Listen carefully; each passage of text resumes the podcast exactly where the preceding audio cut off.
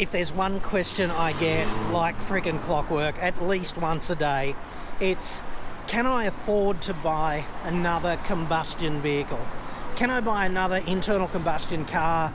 It, does the rise of EVs and their rapidly growing popularity mean that if I buy a combustion car now, I'm going to be stuck with something where the resale value tanks at the end of my ownership, or I won't be able to sell it at all because of regulation or something of that nature. And I get the rhetoric about green cars and EVs and all that stuff. I really do understand the rhetoric, but the reality and the magnitude of the assignment, if the engineering proposition is we're going to re engineer the fleet, and what we're going to do is we're going to turn it into all electric cars or all enviro cars or something. If that's the assignment that you give some techno wizard, some social engineering wizard, then what do you got to do to solve this problem, okay? You got to quantify it first. You got to say how many vehicles need replacement. And the answer is 18 and a half million. So if you look up in the sky and some astronomer says to you, there are 20 trillion stars in the Milky Way, or whatever freaking number it is, people tend to go, uh huh, uh huh, uh huh, like this.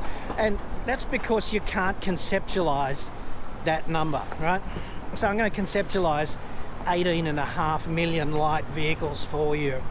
If we get 1 million light vehicles and we park them in a conga line with no space in between the bumpers, so the snout of one right fair up the anus of the other, and we do that a million vehicles long, it's going to stretch from Sydney to Perth. And if you're not from around here, that's the same as stretching from LA to New York, right? So that's rather a lot of vehicles, and that's only unos million. So we basically need a car park that stretches from Sydney to Perth and it's 18 lanes wide to accommodate the size of the problem, the number of vehicles that need changing over. That's a significant number. And we operate in a market that has the capacity currently to absorb 1 million new vehicles every year. So without any constraints whatsoever, if we just supply only EVs, that's 18 years to solve this problem. And let's face it, there are quite a few constraints, aren't there? There's the most massive constraint on the supply of EVs. They can't build them, you know? They can't build them to meet demand. Certainly here in Australia, buyers are queuing up, the wait is extensive, more people want EVs than the car industry can supply. So that's kind of a problem. And even if we took that away, there are some categories of vehicles where electric vehicles are just not available, like 4x4 dual cab utes, Land Cruiser and Patrol, vehicles of this nature, vans as well. There's no salient supply of electric courier vans. So we'd have to wait for the industry to ramp itself up for that, which is a significant dwell time as well. But let's say that just on average, we were able to do the whole supply of half a million vehicles a year. Then that's going to take 36 years, isn't it? And at the end of the 36 years, there's still going to be eight or nine million combustion vehicles on the roads.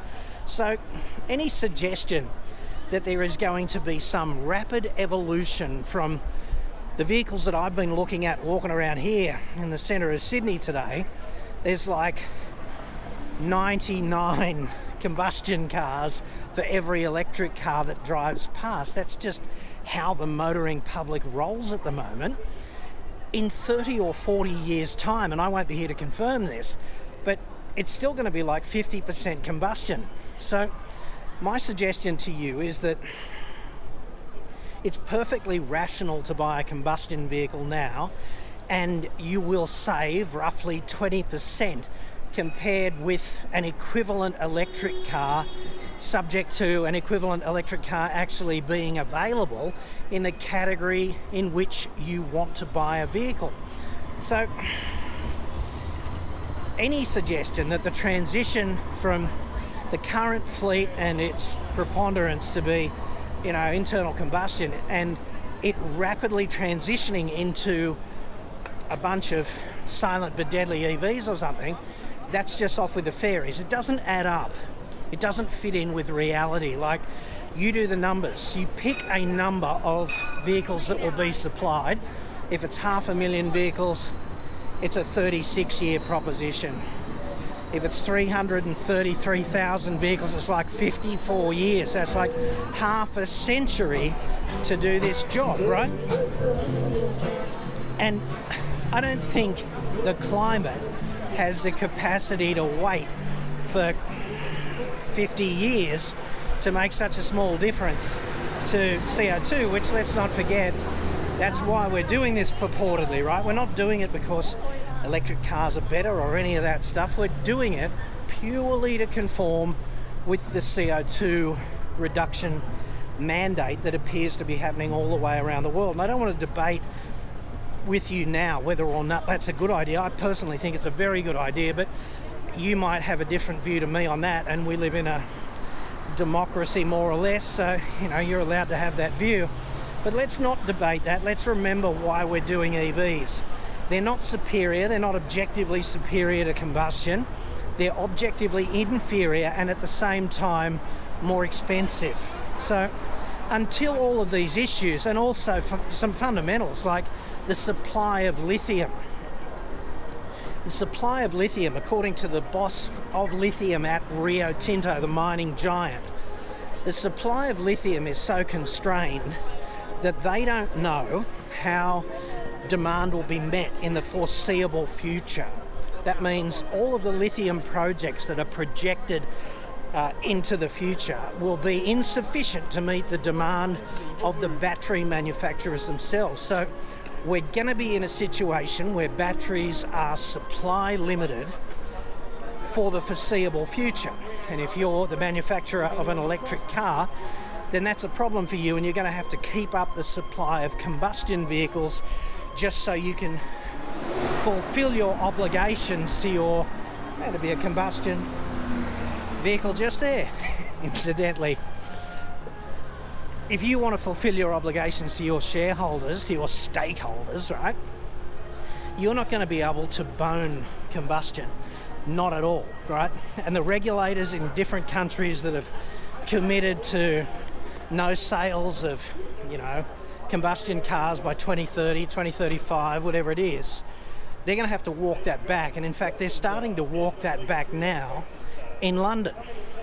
So the promise of electric utopia and its rapid onset is extremely different from the reality of changing an existing fleet of overwhelmingly combustion cars into a fleet of electric cars. And there is absolutely no way that I can see that this will happen quickly. Like, if you can see this happening quickly and you can lay it out for me, it's not going to be enough to say, oh, they'll just sell more and more electric cars. You can't just base it on current sales figures. I get the demand thing. It's the supply is limited, the minerals are limited, and the life of the vehicles. Like if you bought a Land Cruiser last year, it's going to be on the road for the next 15 years. So every one of the combustion cars that was sold last year, a million of them, they're going to be on the road for the next 15 years. And it's pretty much a million combustion cars this year, and they're going to be on the road for the next 15 years. And the year after that, like we're talking 2025 now, the nearly a million cars that are going to be all combustion cars sold in 2025, they're going to be on the road for 15 years. So worrying about the resale value of your combustion car if you're buying in the next couple of years, that's just a, a complete red herring to me. And I, I get the way propaganda is, and I get the way people are talking up electric cars, but the reality is very different. And I think you're perfectly safe buying a combustion car for the foreseeable future, and in fact, you're still going to be where the mainstream market is and essentially where the financial strength of the market is for the foreseeable future.